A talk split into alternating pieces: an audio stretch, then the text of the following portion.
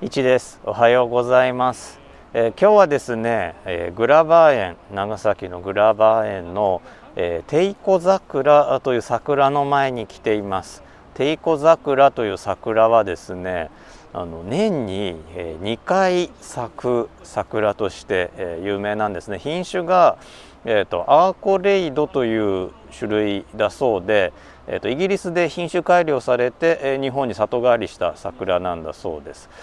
なんか僕は子供の頃あの、まあ、住んでいた実家の近くの公園で、まあ、たまたまなんかあの同じ種類の桜だったと思うんですけれども秋にも咲く桜があの終わっていてですねあれ桜って秋咲くんだっけと思ったことが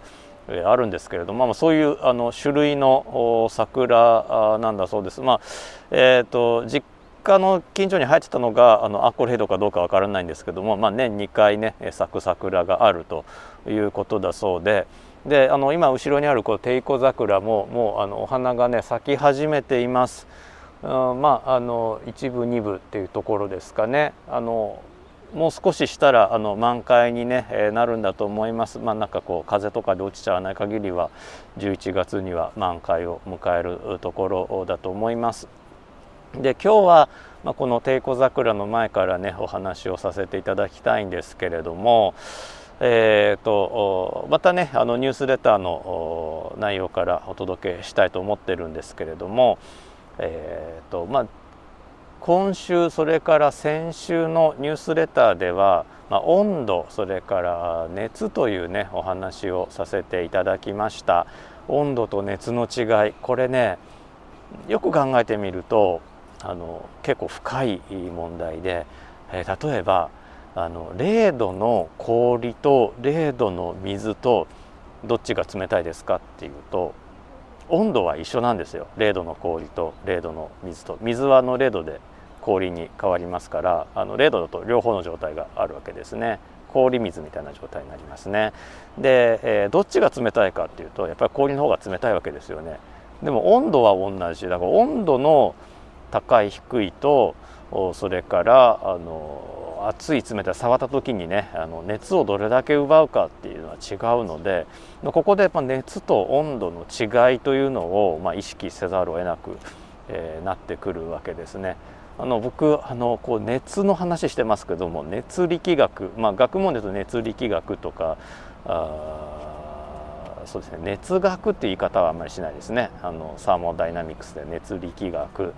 えー、になるんですけれども。すごい苦手です。なので間違ったこと言うかもしれませんしあの用語が間違ってることもあるかと思うんですけどもそこら辺またコメント欄でねあのご指摘いただければあのと思います。あの間違ったこと言ってたらすいません。で、えー、熱と温度というものが違うんだよと、えーいうことですね。あの物理学では他にあの熱エネルギーという言葉もあるんですけれども、まあ、熱と熱エネルギーもまた違うものですよと。あの英語ではあの熱はヒートで熱エネルギーはサーマルエナージーというもので、まあ、単語からして、えー、違うんですけれども、まあ、日本語ではね同じ熱という言葉を使うので、えー、ややこしいということになります。で今日はその温度と熱の違いについてね、えー、少しお話をさせてもらえたらと思ってるんですけれどもあの温度というのはこれ何なんだろうというのが、えー、ずっとあの物理学者たち科学者たち化学者たちを悩ませたわけです、えー、温度というものを測ろうとしたの。これがおそらく最初にしたのはなんとガリレオ・ガリレイで、まあ、この YouTube でもね何度か取り上げている、まあ、天才科学者というか、まあえー、近代物理学の父のような方なんですけれども、えー、温度によってねあの空気がああの膨らんだり縮んだりすると、まあ、空気熱するとこう膨らむという、えー、性質を利用して、えー、温度計というものを最初に作っています。であの市販されているガリレオ式温度計、えー、ガリガリレオ式ですかね、えー、温度計と実はあのガリレオが作ったわけではないんですけれども、まあ、ガリレオの弟子たち、まあ、おそらくトリチェリーとかの、えー、弟子たちが設計したものでインテリアとしてもあの非常にね、えー、綺麗なので、えー、あの市販されていますガリレオ式温度計というのがあります。こちらはですねあの水の中に、まあ、あの浮かぶボールを浮かべといて水のえーまあ、水温が上がると水が少し膨らむので比重が水が軽くなるんですねでそうすると、えー、絶妙に調整しておいたボールが浮き沈みが温度によって変わるのでそれでまあ気温が読める、まあ、正確には水温ですけれどもあまあ気温によって水温が上がり下がりしますからこれで温度が読めるというもので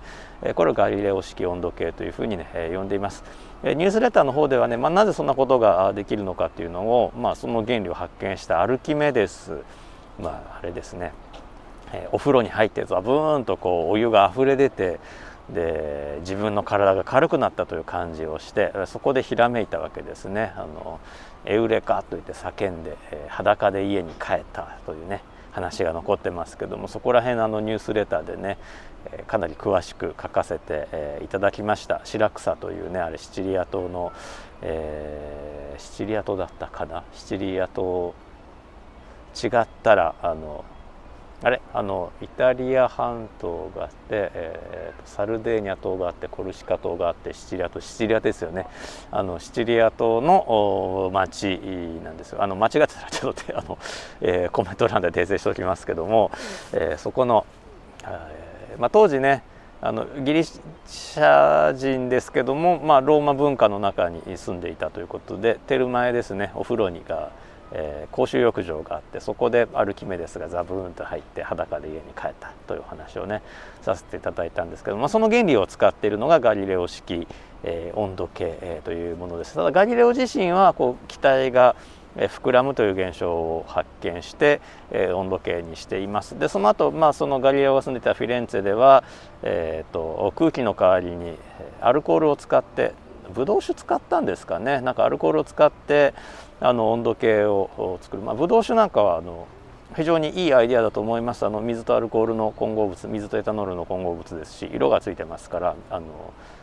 読みやすいですね。読み取りやすいですね、えー、というのであのいい発見だったと思います。あのもう少しねあの水分飛ばしてブランデーとかにしてもっと煮詰めて煮詰めてじゃないですね。あの蒸留して、えー、純粋なアルコールにすると純粋なエタノールにするとあの膨張係数がねあの非常に大きいので、えー、お船の汽笛が鳴りましたけどもあの現在も使われているこのメモリ付きの電子じゃない体温計なんかに使われてるねあの水銀だったりとかアルコールだったりとかするんですけども、えー、そういった温度計とほぼ同じものができたということになります。エタノールねメタノールでも作れるんですけどもねあの今どっちですかねあのアルコール式温度計ってどっちエタノール使ってるんじゃないですかねエタノール着色してるんじゃないかと思うんですけどもあのどっちでも作れます。でえーと、そうそう。でその温度計にメモリをつけるっていうのが結構その後ですねあの100年200年ぐらい、えー、ないんですね。あのメモリはつけたと思うんですけど統一したメモリをつけるということがなかったんですね。で最初に統一したメモリをつけようと言い出したのはどうやらニュートンのようで、えー、ニュートン温度ほとんど普及しなかったんですがニュートン温度という温度計があります。でメモリをつけることで、まあ、それを確かニュートンは氷点コール温度を0度として体温を12度としたニュートン温度と作ってるんですけどもこれによってま初めてあのコール温度氷点であるとか沸騰する温度沸点が全世界共通であるということが分かってきたわけですね。まあ、厳密に言うと標高によって当然変わるんですけども、まあ、大体一緒だということが分かった。で当時の人がその体温を基準にしてるのは今考えたらそのなんで体温みたいなね日によって変わるものを基準にするんだと思われるかもしれないんですけども、えー、共通のメモリが当時なかったのであ同じって言えるのは体温ぐらいしかなかったわけですねだって氷が凍る温度が一緒かどうかっていうの温度計がないから分かんないわけですよ。まあ、ニュートンは一緒だろうと決め打ちしてたまたまそれが合ってたので、え氷点というものを基準にできたわけですけれども、え体温だったら人と人がこう触ってあ一緒だねっていうのが分かるので、まあ、例えばそのロンドンであってもベルリンであってもパリであっても体温というのは大体一緒だろうということで基準にしたんだと思います。でその後ですね、えーとまあ、オランダですかねレーマーという人があのレーマー温度というものを考案します。これはあの氷点よりも低い温度。管材ですね。塩と氷と混ぜたもので、えー、まあ氷点氷がねあの純粋な真水はあの0度で凍るんですけども例えば海水は0度では凍らないですからマイナス、えー、どのぐらいですかね。あのレーマーさんはマイナス17度ぐらいまで下げたようなんですけども飽和食塩水あのこれ以上塩が溶けないっていうぐらいあの塩化ナトリウムが溶けないっていうぐらいね、えー、溶かすとマイナス22度までいきます、まあ、レーマーはマイナス17度の寒剤と,、えー、と上はね何度だったかなちょっと忘れちゃいましたけどというのはあのレーマーさんの成果をファーレンハイトさんがですね後を継いでファーレンハイト温度というのを作るんですね。でファーレンハイトがあのやっぱり寒剤の温度を0度にして、体温を96度ぐらいですかねファーレンハイトで100度っていうと38度セルシウスで38度ぐらいってちょっと熱っぽい温度になるので100に満たない96ぐらいが平熱平熱が36.5え5度とすると大体ファーレンハイトで96度になると思うんですけども、まあ、それで寒剤の温度を0度にしてファーレンハイトの、えー、体温を96度ファーレンハイトで96度を体温にしたと。これね諸説あるんでね分かりませんあの100度を38度で決めたっていう説もありますし、うん、で寒剤の温度もあの、まあ、ファーレンハイト自身はねあの作っているので再現性があったんですけどなぜそれを選んだのかっていうのは分かってません、まあ、ひょっとしたらその、えー、オランダアムステルダムで、まあ、一番低い気温にで、まあ、ここら辺にしとけばもうマイナス使わなくていいだろうっていうふうにね決めたのかどうか分からないんですけどもそうやってメモリが作られました、まあ、後にあのスウェーデンがセルスウェーデンのセルシウスという人が、えー、改良して、えー、改良というかもう大幅に変えて、え、氷点と水の沸点を使ってえー、温度メモリ現在知られている温度メモリを作ります。まあ、これはねあのファーレンハイトがいたから、えーと、氷点と沸点が世界共通だということの認識ができたから、まあ、そこを基準にして新たに作り直したということがね、えー、できたわけですね。ファーレンハイト、まあ、大きな国ではアメリカしか今使ってないのでもう滅びろよと思うんですけれども、えーとまあ、ファーレンハイトとセルシウスというのは使われています。でこの元になった、まあ、温度計の元になったこの、え、気体がね膨張するあるいは液体が膨張するあるいは温度下げると縮むという現象なんですけれども、えー、ガリレオはね気体でやっています。でこの気体のえーえーとまあ、気圧を変えずに、えー、温度を上げていくと気体が膨張するということで温度を下げると縮んでいくわけですね。で、えーまあ、0度でも氷点でもある程度の体積があると。ただしこれは結構この温度に比例するわけですね。ということは温度をどんどんどんどん下げていくとやがて気体の体積がゼロになる場所、まあ、気圧は変えずにですよ気圧は変えずに気圧かけたらねもうギュッギュッと圧縮できちゃいますから気圧を変えずに温度を下げていって気体の体積がゼロになる場所があるだろうというふうにね考えられるわけです。この温度を絶対0度と言ってセルシウスでいうとマイナス273.15度になります。マイナス273.15意外とねその低くないんですよ。ドライアイスがねマイナス70ですからね。マイナス273.15なんてねこうなんか冷やしていけばいけそうな気がしますよね。で、まあ、実際にはそのマイナス273.15度で、えー、体積ゼロというわけにはあの気体の分子があるのでゼロにはならないんですけれどもあ、まあ、理想的な状態ではそこで体積がゼロになるというふうなことから、えー、絶対温度という考え方が生まれています。でこの絶対温度というのはメモリをケルビンで測るんですがあのメモリの幅はねセルシウスと一緒です。あの1ケルビンと1セルシウス度の幅は同じです。ただしあの0を氷点じゃなくて絶対0度にしたというのがケルビン温度の違いです。でじゃあその温度って何なのっていうとこれはまニュースレターにね非常に詳しく書かせていただいたんですけれどもその気体で考えると、まあ、気体がねえなぜこの温度が高いと大きく大きな体積を持ってて温度を下げると体積が小さくなるのかというと気体分子一個一個が分子あるいは原子が一個一個がこうブルブル震えて周りの、え分子をこうはじき飛ばしてる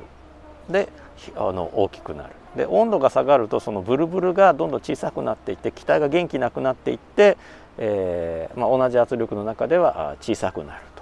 いうことですね。でそのブルブルなんですけども分子一個一個は結構ランダムなあの運動量を持っていると。あのブルブルの、えー、ブルブルの具合が分子一個一個は違うと。ただ統計的に見るとあの決まった分布を持っていてその分布のパラメーターが分布の変数が温度なんだよというのが、まあ、近代的な解釈ですね。興味のある方はあのマクスウェル分布あるいはマクスウェル・ボルツマン分布というね、え単語で調べてもらえたらあのちょっとより詳しい情報がねあるかと思うんですがあ僕のニュースレターをね読んでもらうと、えーちょっとね前回ね長く書いちゃったんですけどもねお読みいただければとね思います。あのご興味持たれた方はねニュースレター無料で読めますので登録していただいて読んでいただければと思います。ニュースレターのね音声版をねちょっとしばらくねあの更新できてなくて今日また今夜更新しようと思ってるんですけどもあの実はねあの入試の業務がいろいろ忙しくなってきて、えー、昨日もねまた壱岐にあの壱岐の島に日帰りでね行ってきたりとかしてきたんですけどもただあの他にもねえーと、YouTube 番組でコンセントカフェでお送りしている YouTube 番組ね「世界遺産の旅も」えーと、シリーズシリーズシーズン2になって5回やったかな？アレクサンドリアでしょ？それから天使と悪魔ってまあローマバチカンのお話でしょ？えそれからクロアチアのドブロブニクでしょ？それから、え奄美大島でしょ？でそれから前回ね和歌山と空海っていうお話をさせていただいたので5回やっていて、えー、と次ね第6回まだちょっとテーマ決めてないんですけども今グラバーにいるからねグラバーのお話でもしようかなとかね、えー、思ったりもしています。それからの「李白の愛したサイエンス」というねえラジオ番組こちらもねネットでもあの聞いていただけるんですけども、えー、と前回はですね今聞けるんですけども書家の川尾智子さんという本当素敵な女性をねゲストにお迎えして、えー、もうあの溢れ出るトークをねお送りしてましたのでこれ本当いい番組になったので、えー、聞いていただければと思います。えーとね、このグラバー園ねトーマス・グラバーさんねスコットランドの方でえーとまあ、息子さんがねあの倉場さんというふうにあの日本に聞かされてるんですけれども、えーとまあ、それでね現在のキリンビールの発祥の地になっていたりあのクラバさんがねあのビールの指導をしていたりとか、まあ、トーマス・グラバーさんあのスコッチウイスキーをね日本にたくさん持ってきていてこのね園内でねもう今ちょっと種類提供してないかもしれないんですけどもねハイボール飲めたりするのでちょっと後でやってないか見に行こうと思っています。はい、今日もね聞いてくださってありがとうございました見てくださってありがとうございましたではまた次回の動画ポッドキャストでお会いしましょう。いちでした。